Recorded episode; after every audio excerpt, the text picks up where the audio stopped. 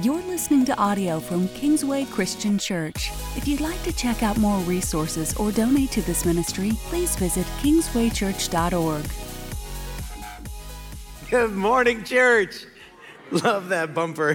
welcome to Kingsway. Super glad you're here. If you're visiting with us, first time or watching online, welcome, welcome. We're in our second week of a series of the book Songs of Solomon. What the book teaches us is that God cares about relationships.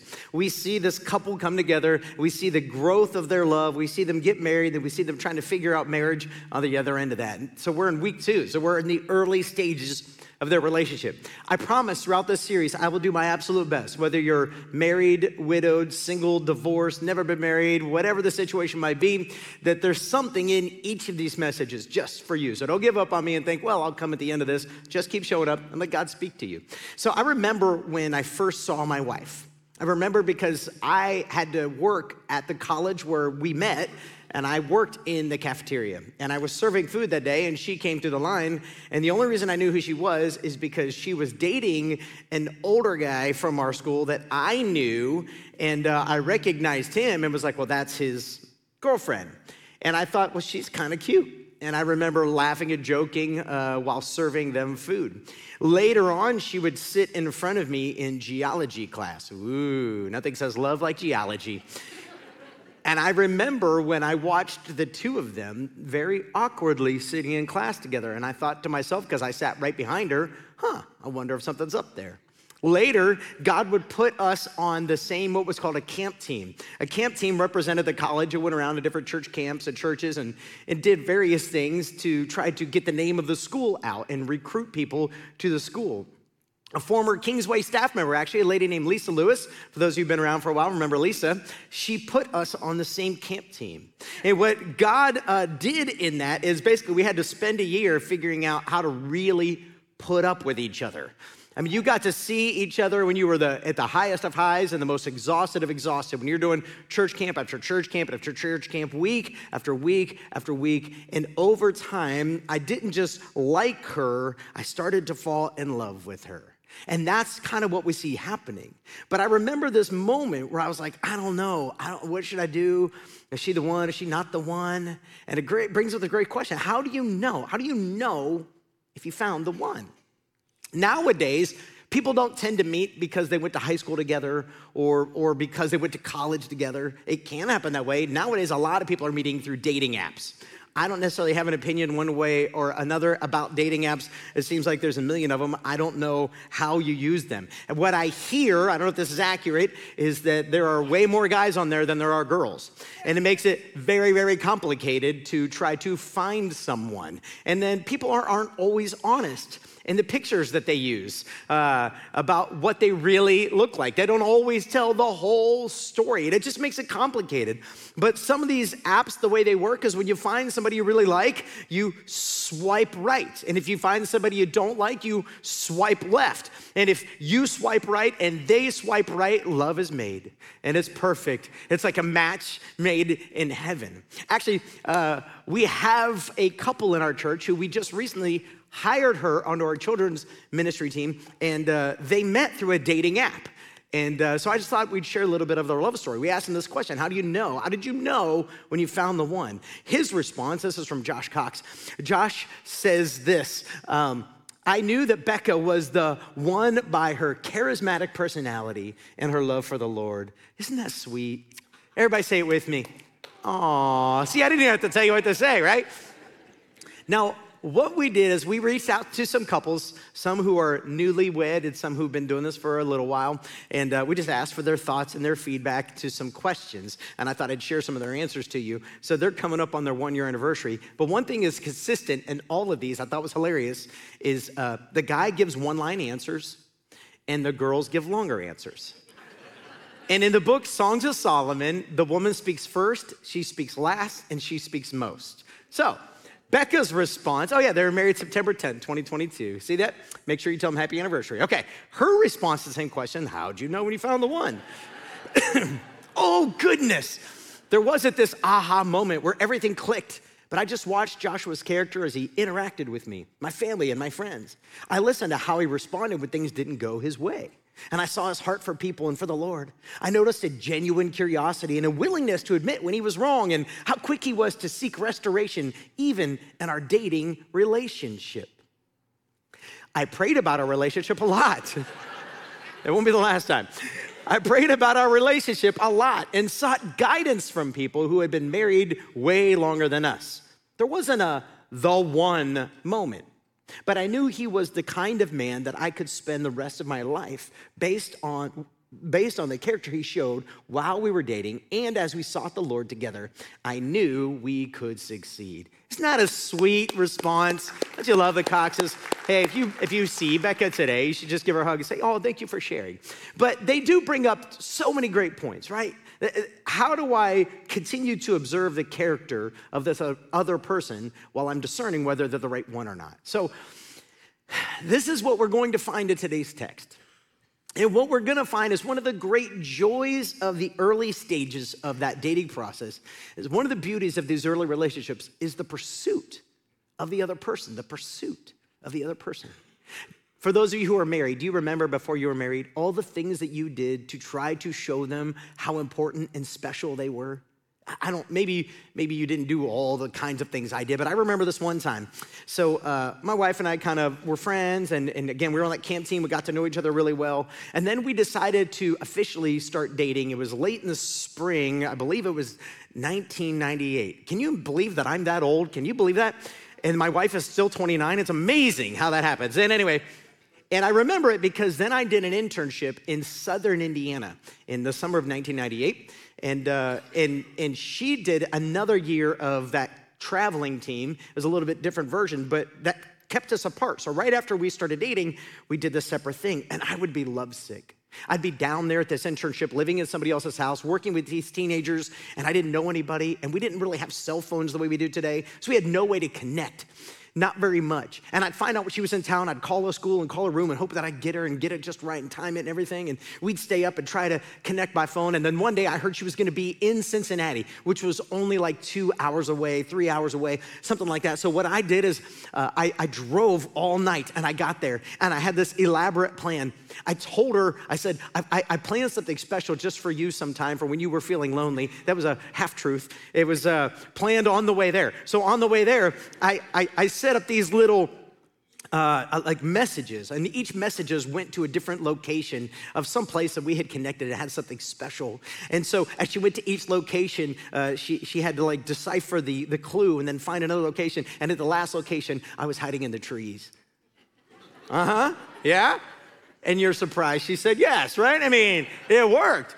But it was just this cool, it was funny because she showed up and uh, she had a friend with her because she was afraid to be out in Cincinnati in Price Hill late at night. I can't say I blame her. And uh, anyway, I just remember this special moment of seeing her and then her friend and thinking, oh, this isn't going to be quite the cool moment that I was hoping that it would be.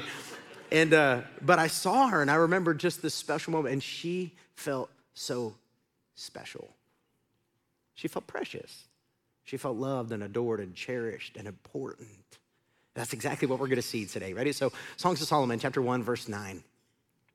He says, I liken you, my darling, to a mare among Pharaoh's chariot horses. Okay, that may sound really weird to you. You might not want to use this one later today.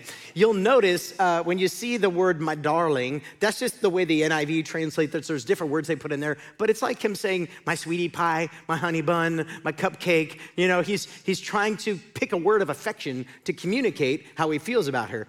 And uh, this actually stopped around the second century before uh, Jesus arrives.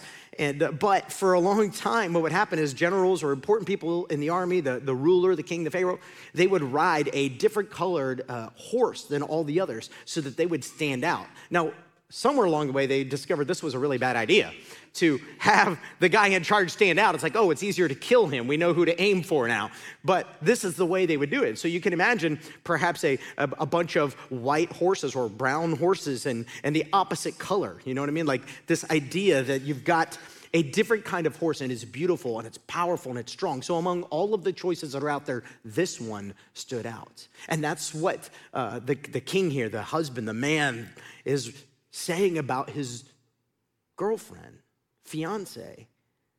Ah, of all the choices that were out there, you were the most beautiful, powerful, special. Ah, I love to be with you. And then he goes on, he says, Your cheeks are beautiful with earrings, your neck with strings of jewels. The word earring here isn't actually the, the greatest interpretation. It's more like your cheeks uh, are beautiful with ornaments. And again, it's quite possible that it is referring to earrings hanging down and they're highlighting her cheeks and he's just celebrating her beauty and the way she looks. It is also possible it's referring to maybe she has reddish cheeks or, or something like that where she, her face is ornamented, highlighted in some way or another. And he's just celebrating. He just loves her beauty. And so much so that it goes on and there's this refrain we will make you earrings of gold studded with silver. So I've told you throughout the book Songs of Solomon, we see him, we see her, and then we see this chorus of probably her friends talking. And we don't always know. Sometimes it's super clear, like when he says, My darling, that's him talking. Sometimes it's not super clear which one is talking in the Hebrew. But here it appears that he is celebrating her beauty, and the friends are listening in, and the friends go, Oh, we'll make her even more beautiful. Or possibly it's him speaking and saying, I'm going to adore adorn you with even more beauty, to add to your beauty because I love you so much. Imagining whichever way it goes, right? What woman doesn't love when she gets the gift of jewelry? And then it goes on, verse 12 while the king was at his table, my perfume spread its fragrance. You're like, what is happening? well, the fragrance, again, as I told you last week, would usually be this thing that we would put on to overcome the natural funk of the day. An agricultural society, indoor plumbing was not an option, and so uh, the, the, they didn't shower every single day. And so part of what she's saying is, my perfume will spread its fragrance over his presence. But it's even bigger than that because her fragrance is now referring to a bigger thing like her love, her care for him. In fact, she goes on in verse 13, she says, My beloved is to me a sachet of myrrh resting between my breasts. And if you ever thought the Bible was boring, you weren't reading it right. And you're like, This is awkward. This isn't a church service. It's in God's word. So let's unpack it for a minute. First of all, he calls her my darling, my loved one, whatever it is. She calls him my beloved. So when you see beloved, it's referring to her talking to him. When you see my darling in the NIV, it's him talking to her. That's one way we can distinguish their voice. And what she's saying is, it was pretty common to carry a necklace with a little bit of, say, perfume or something there. If you remember, she talked about his ointment last week and the way that he smelled and the way that, uh, that um, awakened in her this love for his character, but also the way that he smelled compared to the other men. Part of what she's just trying to communicate here, she's going to carry uh, some myrrh on a necklace. It's just there. It's a way to say, I will always carry you near my heart. You will always be at the center of my chest so that my thoughts are for you. My mind is for you. My body is for you. Do you see the way that their love is blossoming? He is adoring her with words over and over and over again. She's responding with words over and over and over again. Do you remember perhaps when you were dating, was this happening? Do you remember using your words to communicate affection? It's one of the key things that makes a relationship grow. Do you remember what it was like to be in their presence and want to hear more about their story? You grew up hanging out with your parents, right? Or your siblings. And you went on vacations together, you went on fun days together. This was a good thing. It was a very good thing. But then you met that other person even if it wasn't the person you married, but all of a sudden you started to pull time away from them to spend more time developing this because you thought, oh, this is exciting and fresh and new. I remember when I was growing up, um, Friday nights was like family night. It was an unspoken family rule every Friday night, we did something. We'd go miniature golfing, we'd go to a movie, we'd play a game as a family. We did stuff together. And then at one point, I had a girlfriend and we started going out on Friday nights. And I remember my sister holding me accountable. She came to me, she's like, Matt, I know you're all excited about this girlfriend that is now in your life, but you know, Friday nights have been family night for 16, 17 years, whatever it was at that point.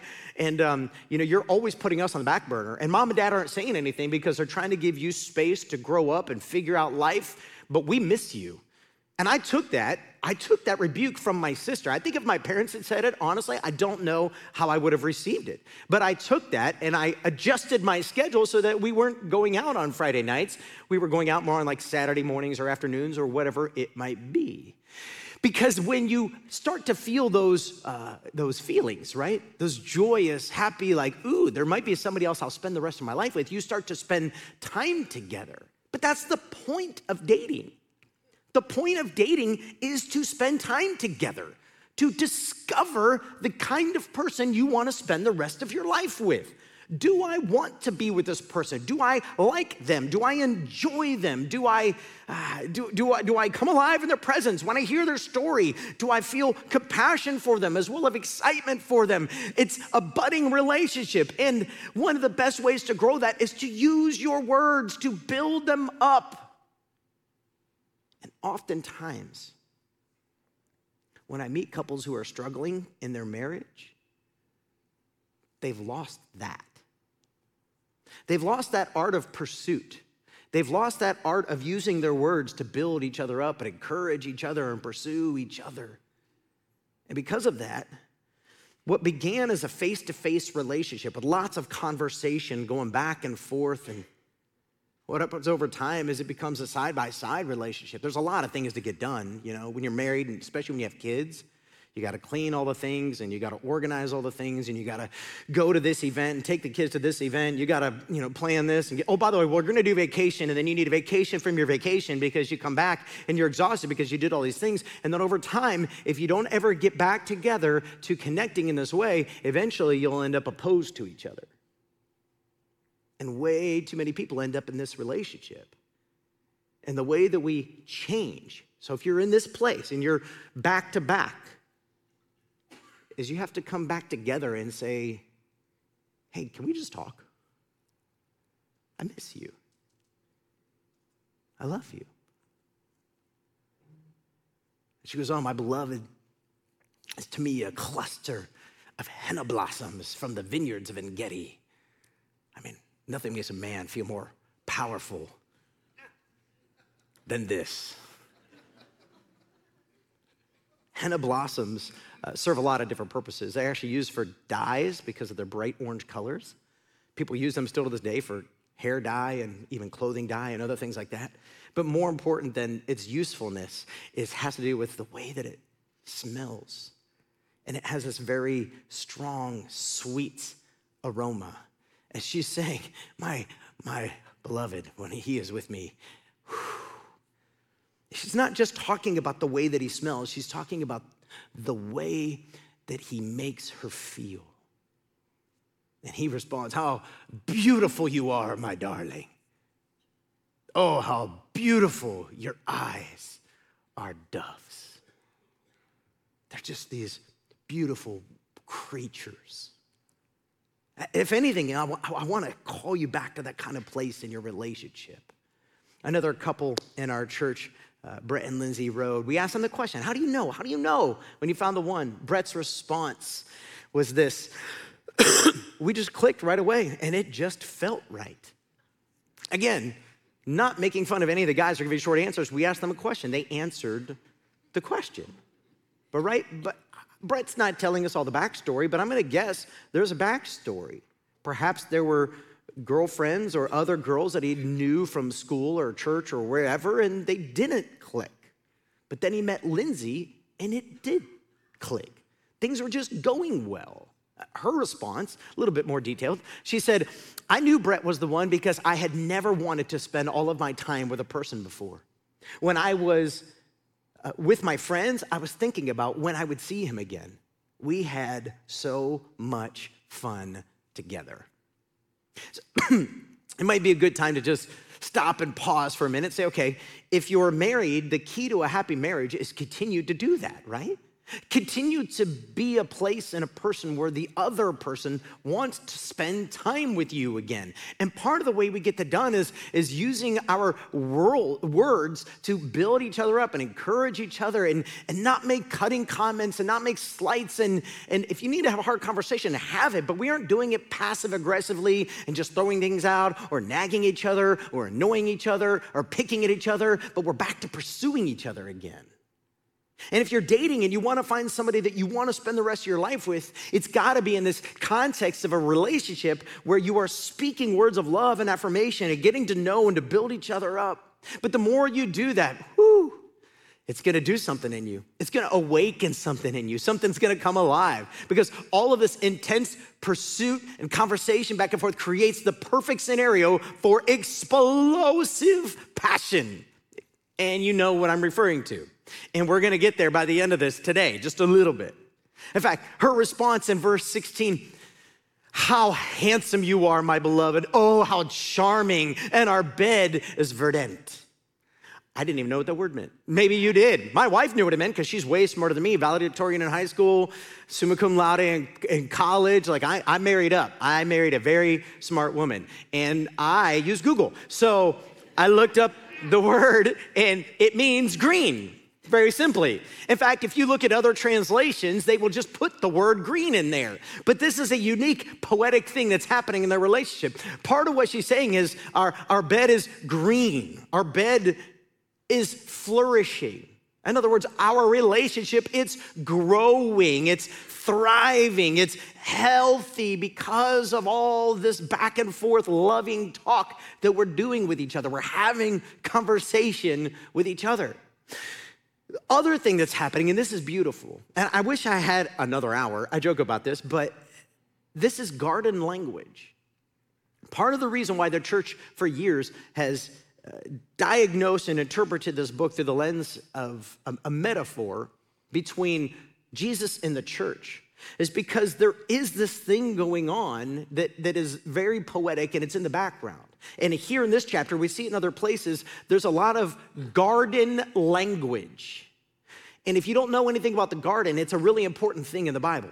When God created everything on the, his earth, he made a garden. Then he put Adam from the dust of the earth inside the garden. Outside the garden, he made Adam, put him inside the garden. It was a beautiful place created for Adam. But then Adam was lonely because uh, all the other animals had a counterpart. All the male lions had a female lion. All the male elephants had a female elephant. Whatever exact animals were in the garden, I don't know, but you get the point. And Adam becomes sad. And God's like, What's wrong? And he's like, All these other animals have another. I don't have another. I don't have another one like me. So God put Adam in a deep sleep and, and took out his rib from his side and he made Eve. And I've said this before if he had taken something, say a hair off the top of his head, Eve would have been over Adam. If he had taken say something like a toe off his foot, then, that, which is weird to think about, but if he had done that, then Eve would have been beneath Adam, but God pulled Eve out of Adam's side and he made them two equals. And he says, a man and a woman. And for this reason, a man shall leave his father and his mother, and the two shall become one flesh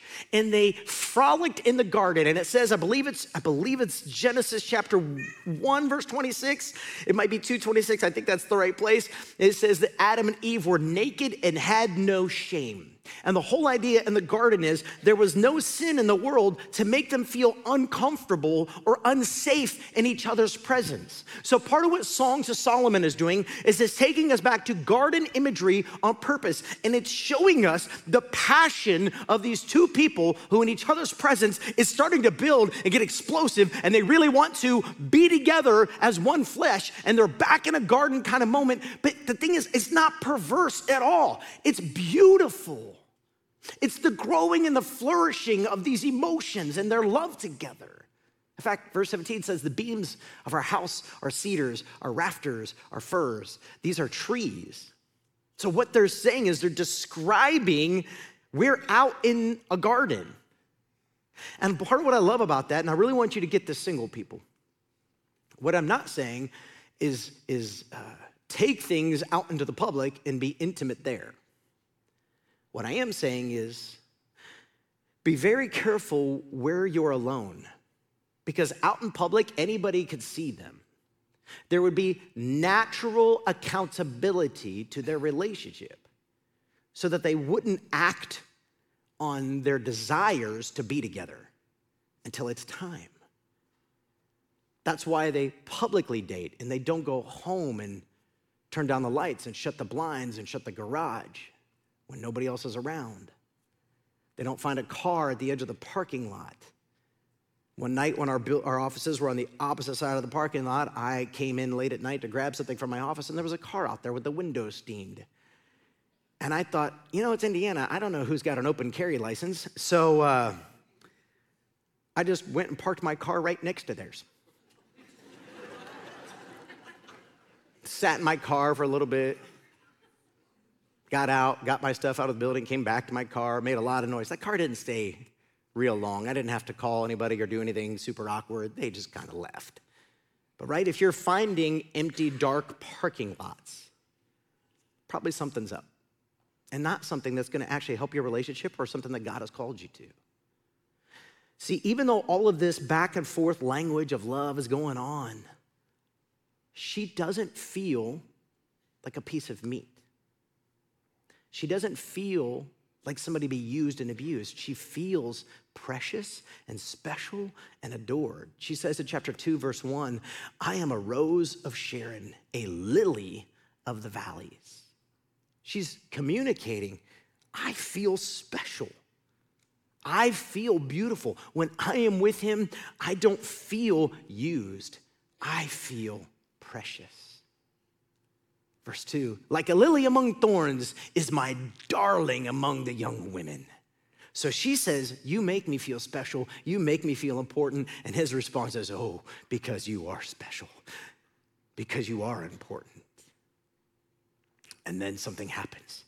See, the safer she feels, the more valued she feels, the more important and adored, and the more he celebrates her beauty, the more she starts to desire him.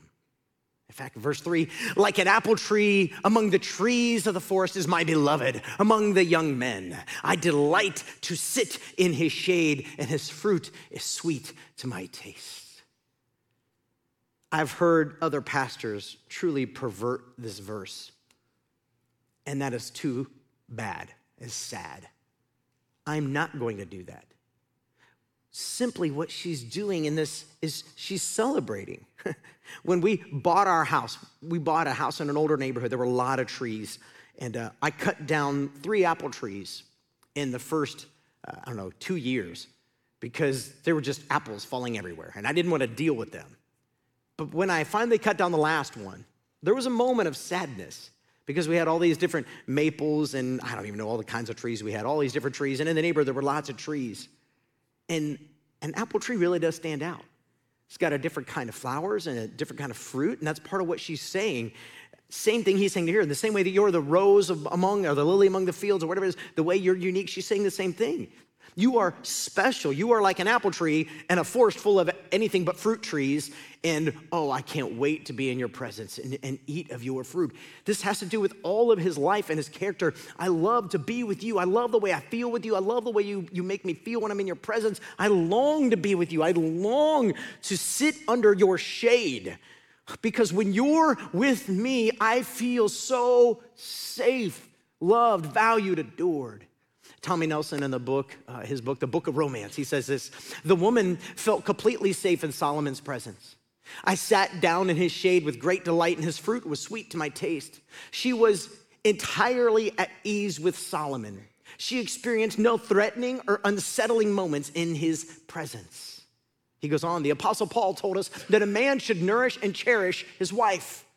The woman experienced that in their premarital relationship. In his shade, she was cherished. By his fruit, she was nourished. And note, he says, this must start before marriage. Never trust a future mate to do a turnaround after marriage. And that message may land in a painful place for some of you. So let's just apply this really quickly. One, if you're not married yet and you're in a relationship and you don't feel safe, this person hurts you in some form or fashion, you don't feel like they're honest with you. Why are you in this relationship? I don't have time to unpack this right now, so I just I'm going to trust the power of the Spirit to communicate this and, and to go deeper with you in your heart here. But there's something called like codependency like, are you getting something from them that only God can give to you, so therefore you can't let go of them? If this person uses you or abuses you, let us help you figure out how to get out of that. Don't assume that one day, if he puts a ring on it or if she says yes and we get married, that it's just suddenly gonna change. If they're gonna change, they're willing to change now. Have a hard conversation. You might find out that they don't know how they're coming across to you. You might find out they don't care. Huge difference between the two. If you're married, again, how are you making this person that you committed your life with feel safe? Do they feel built up? Do they feel special? Are you celebrating and highlighting all the things that you love about them? Or do you use your words to condescend and cut and to nag and to tear down? Another uh, young couple in our church answered this question How do you know you found the one? I love this. Ben and Shauna Fulbright, married October 12th, 2020. Actually, they talked about coming here during our last trip through Songs of Solomon, and then they stayed because they, it was so helpful to them. So hopefully it'll still be helpful. And anyway, he said in answering the question, I knew that Shauna was the one I wanted to marry when I started wanting to see her every day more so than my family. I believe I began to fall in love with Shauna when we would talk about philosophy and the general state of the world. Very much a male way to look at things, right? He enjoyed that deeper, thicker conversation, and she enjoyed it too, and he found her to be a fun sparring partner. Her response was this I've never really believed in the concept of the one. I don't think any relationship, romantic or otherwise, is simply predestined to work out. You have to be intentional about building relationships. You can't just expect them to fall into your lap and be perfect. That said, I do remember very clearly the first time that I thought to myself, I could marry this man. The funny thing is, I started that day assuming that our relationship was over. For quite some time, I had been harboring anger toward Ben. It was a mixture of menial annoyances, like the fact that he always picked the music we listened to, to moderate frustrations, like the jokes he made that I found offensive, in serious concerns, like the big temper that he sometimes carried. The problem was, I hadn't told him any of my frustrations because I assumed that if I did, our relationship would be over. I thought those frustrations were mine to bear alone. But about a year into our relationship, I finally decided it was time to have that conversation. We sat down together and I opened up to him about the small annoyances and much to my surprise, it turned out he didn't even know those things had been bothering me at all. The things that I thought were deal breakers were actually just miscommunications. I was still nervous to talk about the bigger concerns, but he encouraged me to continue sharing. So I told him about those moderate frustrations and we talked through them until we understood each other better and had a plan for how to meet in the middle. At that point, I was still scared to talk about the big concerns I had. But he had been so gentle with the little things that I started to feel like maybe I could trust him with the bigger things. And then the last slide, I think. Nope, there's one more after this. But I don't want you to miss this because, see, okay, we joke about it, but listen, what she's saying, uh, literally, so one of our staff members said, when I read what she said, I thought that is exactly what I would say if I were going to answer this question. So I know that some of you, she says, He encouraged me over and over again to open up. And he even thanked me for it. He explained that he valued my opinion, even of his character. So when I brought up concerns, it was an opportunity for him to assess himself and grow as a person. He also pointed out something obvious that I, like so many before me, had failed to recognize, which is that your partner isn't going to know what's bothering you if you don't tell them. We talked for hours, me laying out my frustrations for the first time, him apologizing and seeking further clarity, and both of us assessing our responses to the other. And then, lastly, and the whole time we talked, I felt my heart open up as I realized how full of humility and patience he was. Where I expected him to prickle with pride, he took only took responsibility and apologized. Where I expected him to shut me down, he only encouraged me to share my frustrations further. I thought to myself, with communication like this, we could work through anything. I could marry a guy like that. Sure enough, that communication has been core to our relationship ever since. Isn't that awesome? Can we just stop and say, Thank you, God? but what I'm hoping is happening in this moment is the Holy Spirit is convicting you to stop and think and evaluate your own relationship. Like, what would happen in your relationship today if you were to use your words to make the other feel totally safe? Are you doing that? I want to build to the very next thing and then close in a very unique place, okay? So, what happens next as all this back and forth is occurring in chapter 2, verse 4, she says, Let him lead me to the banquet hall and let his banner over me be love. The banquet hall, now their, their, their relationship is not just going to a public out on the garden, they're going to go into a place and celebrate together. And the whole idea of a banner is anything that was under the banner was under that, that heading right? So Israel would go into battle with this banner over them. And she's saying, let, let us go into this world with this banner of love over me. And then she says in verses five and six, strengthen me with raisins, refresh me with apples, for I am faint with love. But notice this his left arm is under my head, and his right arm embraces me. What position are they in? If his left arm is under her head and his right arm embraces her. They could be in some sort of awkward standing kiss. It's possible. Or they could be laying down and he is propping himself up on one arm and perhaps they're laying sideways and she is against him and he's expressing himself to her. This is a very intimate embrace, regardless of whether it's standing or laying down, right? I love the Bible does this. I do. I love the Bible does this because it doesn't make it weird or dirty. But we read it and we make it dirty because we naturally insert the world that we live in and all the images and the videos and the things that we've seen in Hollywood and other things, and we just insert them into this moment. This is a beautiful expression, but there's a danger in this, right? As soon as your bodies get this close together, what is the natural next step? Exactly. I don't have to say it, do I? Some of you whispered it. Shh. There's children in the room. But the very next verse, verse 7 says, Oh, daughters of Jerusalem, I charge you by the gazelles and by the doves of the field, do not arouse or awaken love until it so desires. The until it so desires is something more like until it's time. And the whole idea here is I know with all this back and forth affection and words, I know that you're building each other up and telling how amazing you are. You're like one and the only. Oh, I love you so much. All these affections are going, and now you're physically in that place where you're ready to give yourselves to each other. But just wait, it's not time yet because you weren't married. And people say all the time, and I literally just saw a video on Facebook the other day and it said, There's not a single verse in the Bible, this is a supposed pastor, there's not a single verse in the Bible that says you are not to have sex until you're married. I went, you, What Bible are you reading? That's exactly what this verse means. That's exactly what this verse means. It's not time because these two have not yet stood at an altar and committed before God and others that they would give themselves to each other. So listen, the same God who created passion for marriage also created the power for restraint until it's time. So you can have both the desire and the self control. You can have both until it's time. 2 Timothy chapter 1 verse 7 Paul says for the spirit of God the spirit God gave us does not make us timid but he gives us power, love and what's the last word?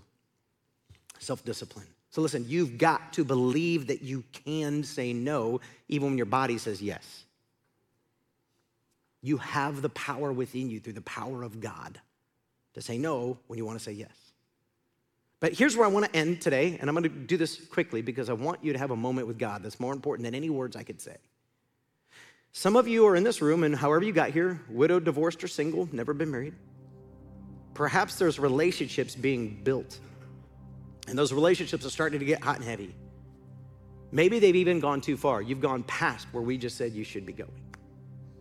I want you to set today is the day that you come back. That you reestablish a boundary with you and this other person who you love and have great affection and feelings for. If they won't go with you, then break off the relationship. I'm that serious. God must be first. And if you're in a relationship with somebody who doesn't care what God says, that's not somebody you want to spend the rest of your life with. That's not somebody you want to build an eternal relationship with. That's not somebody you want to raise a family with. If you can't trust them to honor God then, how can you trust them down the road with any other decision when they go on a business trip or, or when they're handling the finances? If they can't do what God says is right now, why do you think they're going to change and do it later? So I would prefer that men be the leaders in the relationships that do this. But if you're the woman in this room and you're hearing this and you're convicted, I want you to do it. Don't wait for him. And then let him choose whether to walk with the Lord and walk with you and win your heart and make you feel safe or not. Same thing for the men. It's both. James says this Therefore, anyone who chooses to be a friend of the world becomes an enemy of God. Or do you think scripture say without reason that he jealously longs for the spirit he's caused to dwell in us? But he gives us more grace. That's the good news, right? So if you've gone too far, he gives us more grace. That's why scripture says God opposes the proud but shows favor to the humble. All I'm trying to do in this moment is call you to humility. So then he goes on, he says, Submit yourselves then to God. Resist the devil, he will flee from you. Come near to God, he will come near to you. Wash your hands, you sinners, and purify your hearts, you double minded. Double minded means in one moment I worship God and say, God, I, here I am, you can have all of me. And then the next moment I say, all of me but this. I'm double minded. I want my cake and eat it too. And God says, Look, do you want me or do you want this? So the last thing, James says, Grieve, mourn, and wail. Change your laughter to mourning and your joy to gloom. Humble yourselves before the Lord, and He will lift you up. So here's what I want to do. Here's what I want to close. Um, I want to call you into a moment of humility. And I know this may not be easy, and if you're visiting with us, would you just give us grace? God gives us more grace, and come back again next week. But here's why I want us to look.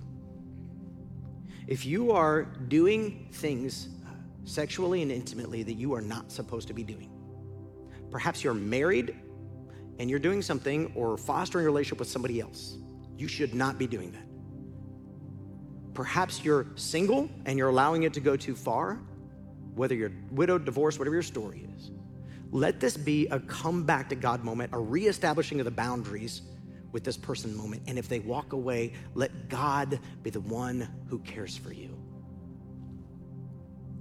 And I want to throw out one last challenge, and this may seem weird to some of you. Some of you, though, were Christians when you were dating your now spouse and you knew what was right and what was wrong, and you did what was wrong anyway. You went too far. And perhaps you were cavalier or arrogant and you thought, eh, it's no big deal. I'm going to marry him. I'll make it right later. But see, the problem with that attitude is did you ever have a conversation with God where you said, God, I'm sorry that I didn't put first what you desired? Because that attitude, if it's never dealt with, it grows over time. And then this arrogance becomes a burden and a barrier between you and God. So, what I want to do is, I just want to spend the next few moments just, I want to give everybody, married or single, however you got to where you are, if you were not faithful to what God called you to do, I want to put you in a place where you have an honest conversation with God and you say, God, I did some things I knew I wasn't supposed to do. Will you forgive me? And we are told that if we confess our sins, He is faithful and will forgive us. So I just put a little prayer together, and you can use this prayer, use your own words, I don't care. But I wanted to help try to help you verbalize what this might sound like. To say, God, I didn't honor you, and I knew I should have. So here, let's let's just pray this together, right? You can close your eyes and say whatever else you want. Father in heaven, I know you are here with me. I know you love me. I know you want what's best for me. And I believe that all your ways are good. I have not always resisted temptation when I knew I should. I have sinned against you and I confess this to you. I ask you to forgive me, heal me, and take away my sin. In the name of Jesus, I pray.